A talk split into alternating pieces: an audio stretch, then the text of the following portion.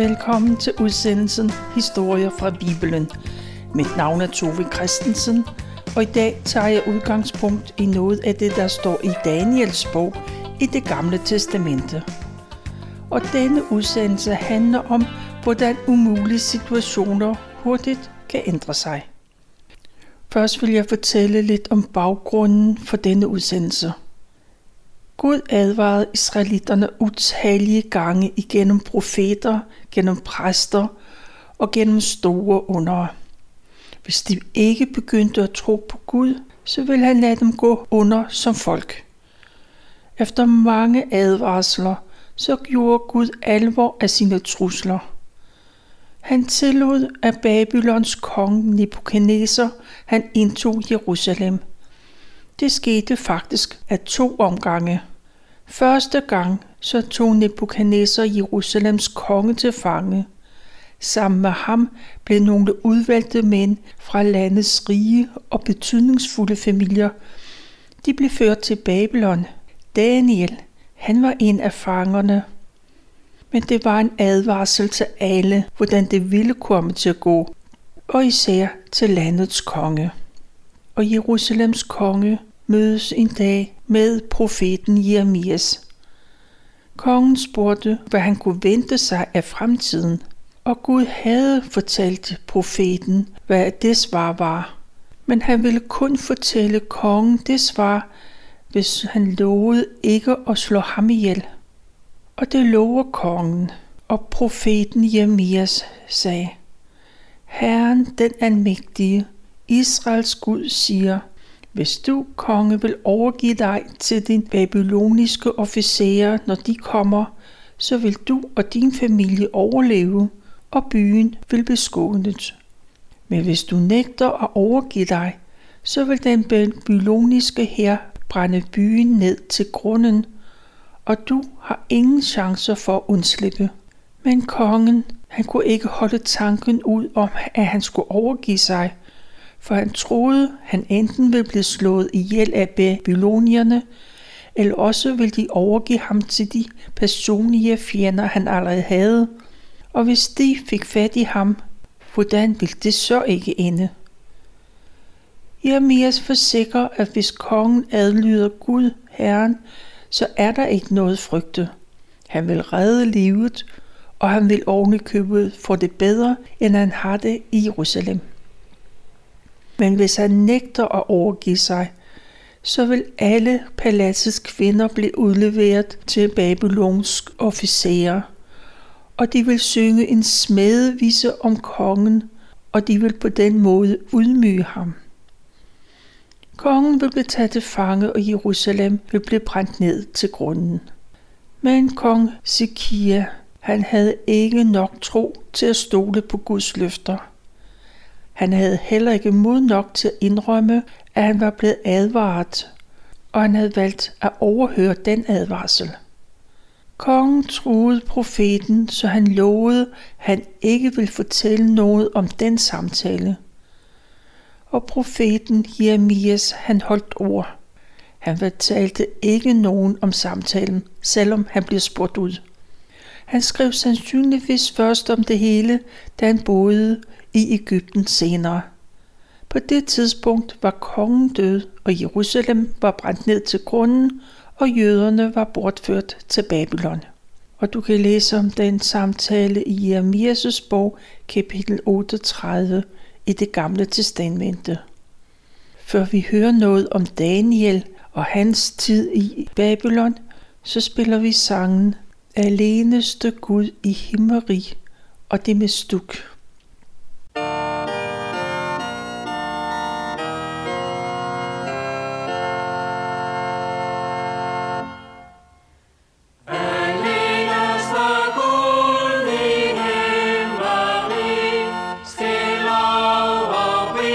Sing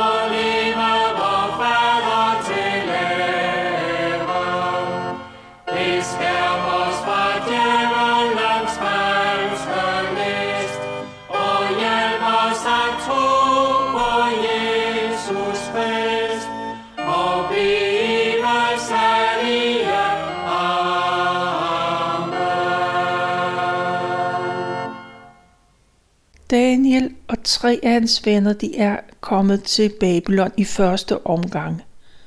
11 år senere, så blev Jerusalem ødelagt fuldstændig, og alle jøderne blev sendt til Babylon.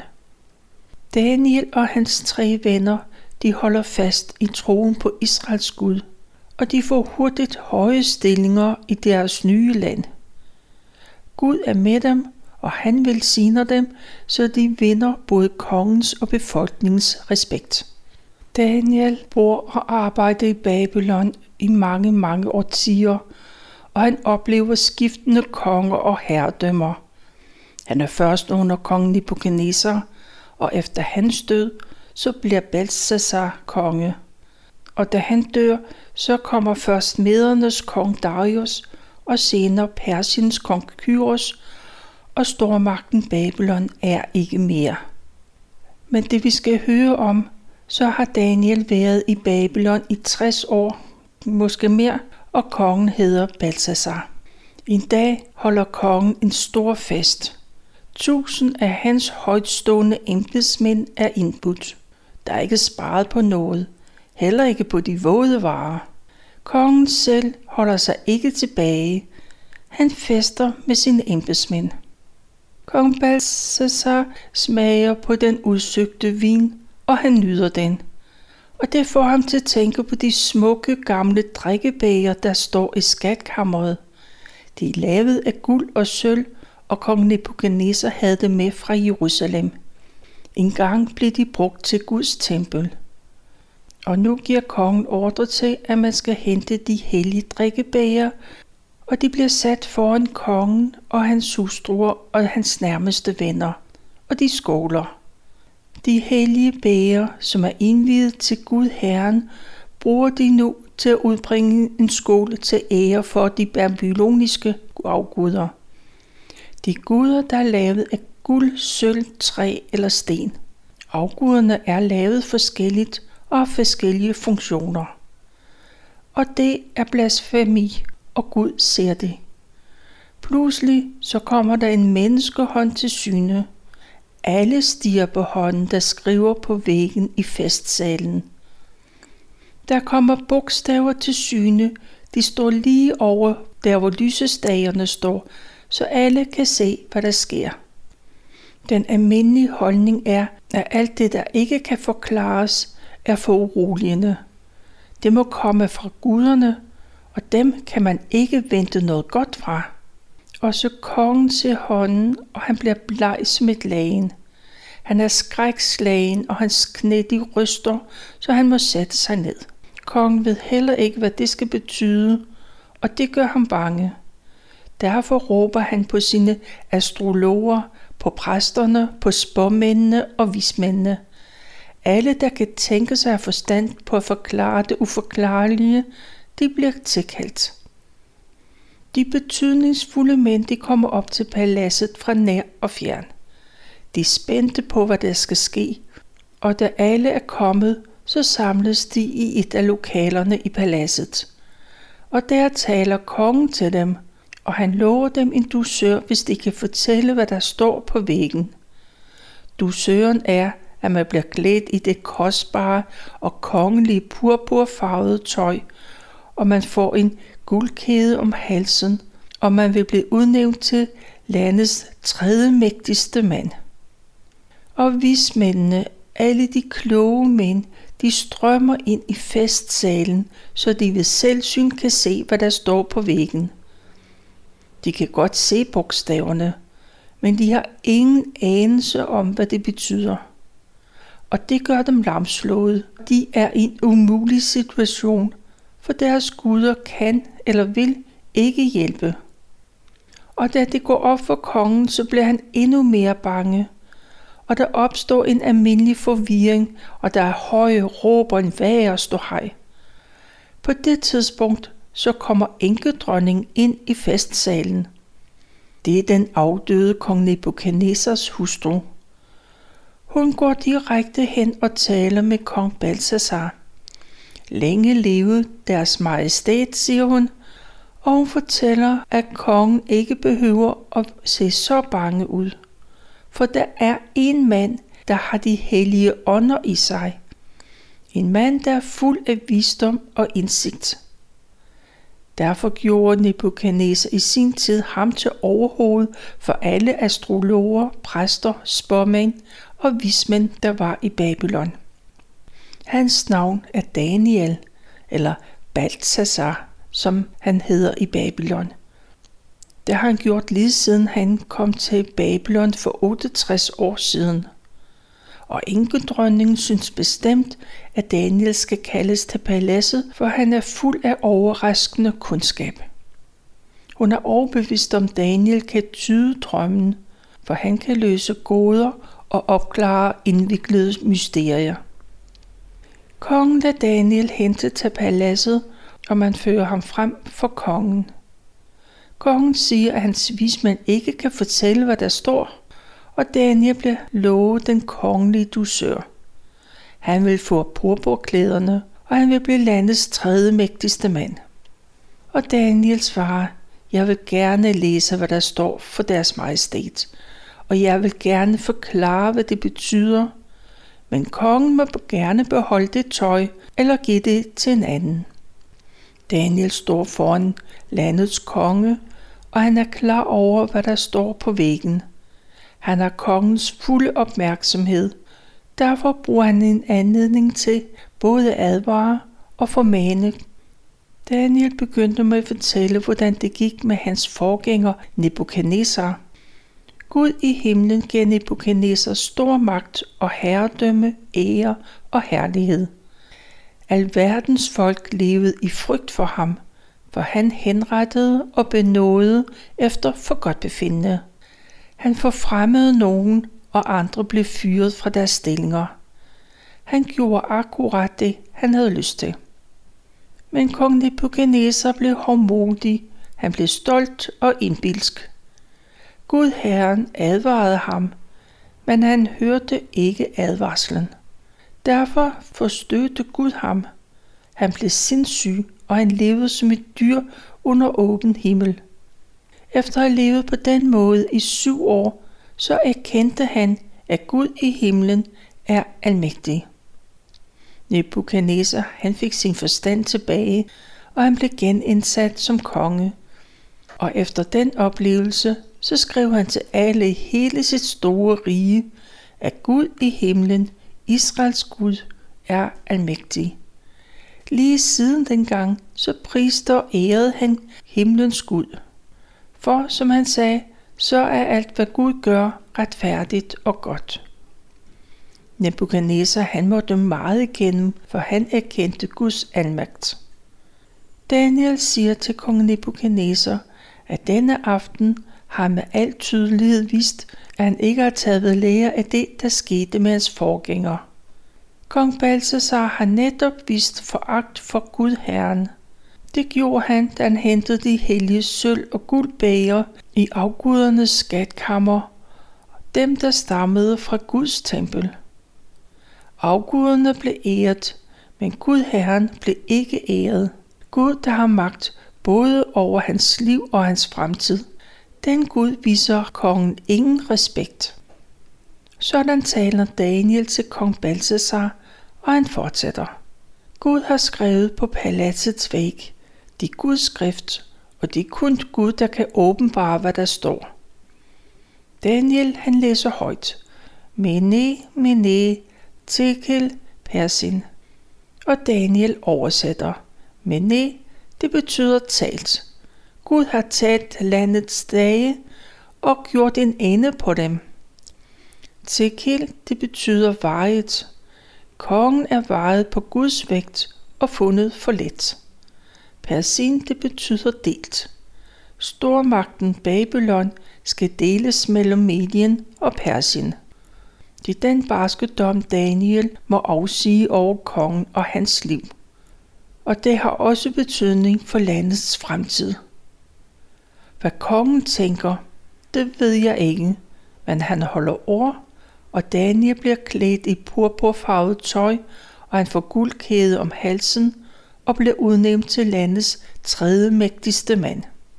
Det kan godt være, at festen slutter her, og man går efter tænksomme hjem. Men det kan også være, at kongen og hans gæster fester videre. De tror måske, at dommedag ligger langt ude i fremtiden. Men de får ikke tid til at tænke på fremtiden. Allerede samme nat, så sker det, kongen bliver dræbt.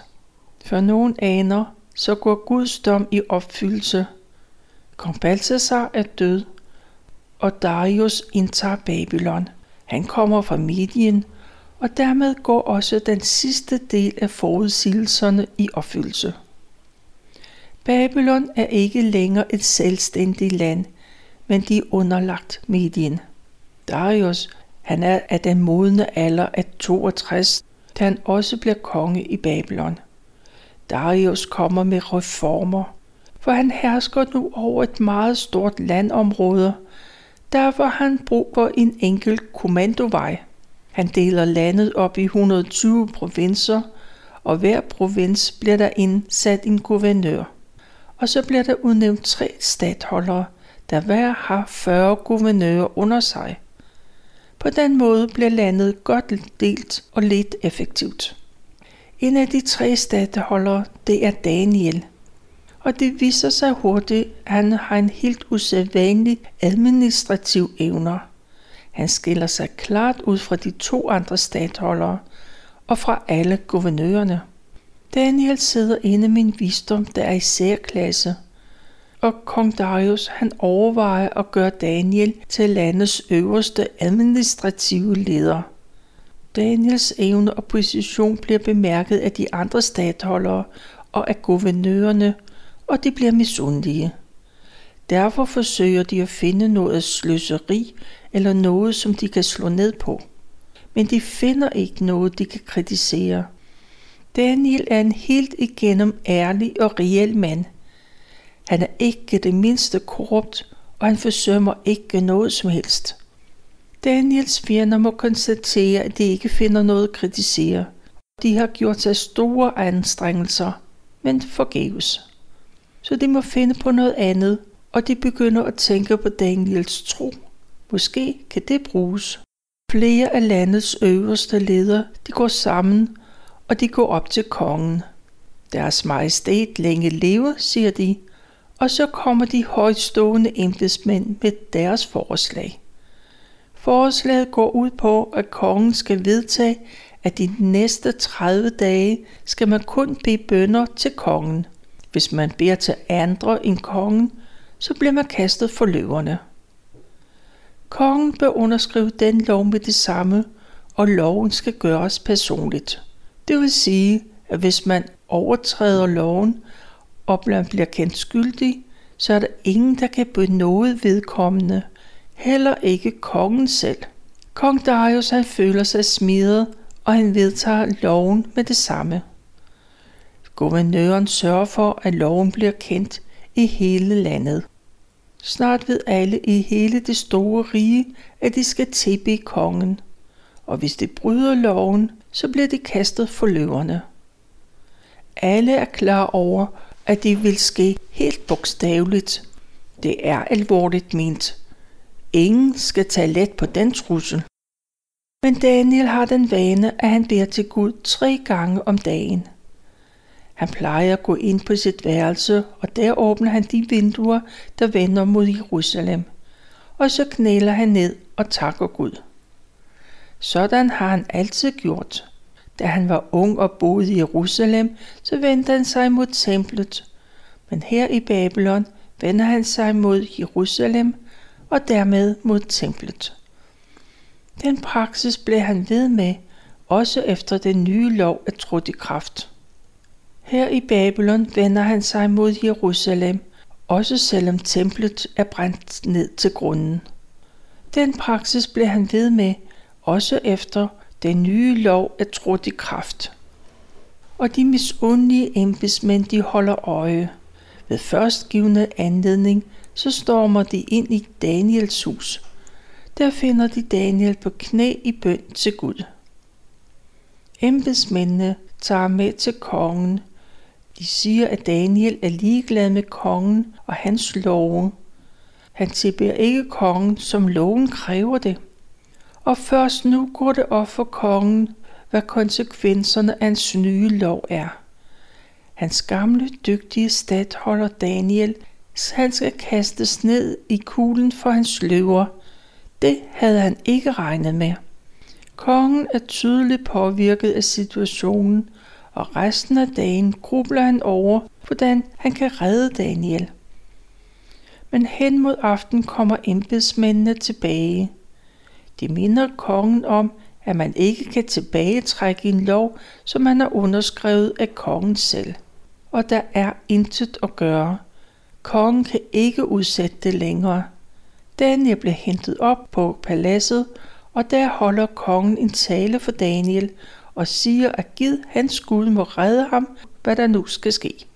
Og så bliver Daniel ført ud af paladset og hen til rovdyrene, og der bliver han kastet ned til løverne. De løver har ikke fået mad i dagevis, og så bliver der en stor sten lagt hen over løvekuglens åbning. Kongen selv forsejler stenen, både med sit kongelige sejl og med sit regeringssejl. Og nu er det umuligt at ændre på noget. Kongen går tilbage til paladset. Han har ingen appetit, og han aflyser sin sædvanlige aftenunderholdning. Den nat får han ikke lukket et øje. Tidligt næste morgen, så skynder han sig ud til løvekuglen. Det sidste stykke jamrer han, selvom han håber på et mirakel. Mon Daniels Gud kan redde ham fra løverne. Daniel svarer på kongens stemme. Deres majestæt længe leve, for Daniel lever. Gud har sendt en engel, der har fodret løverne.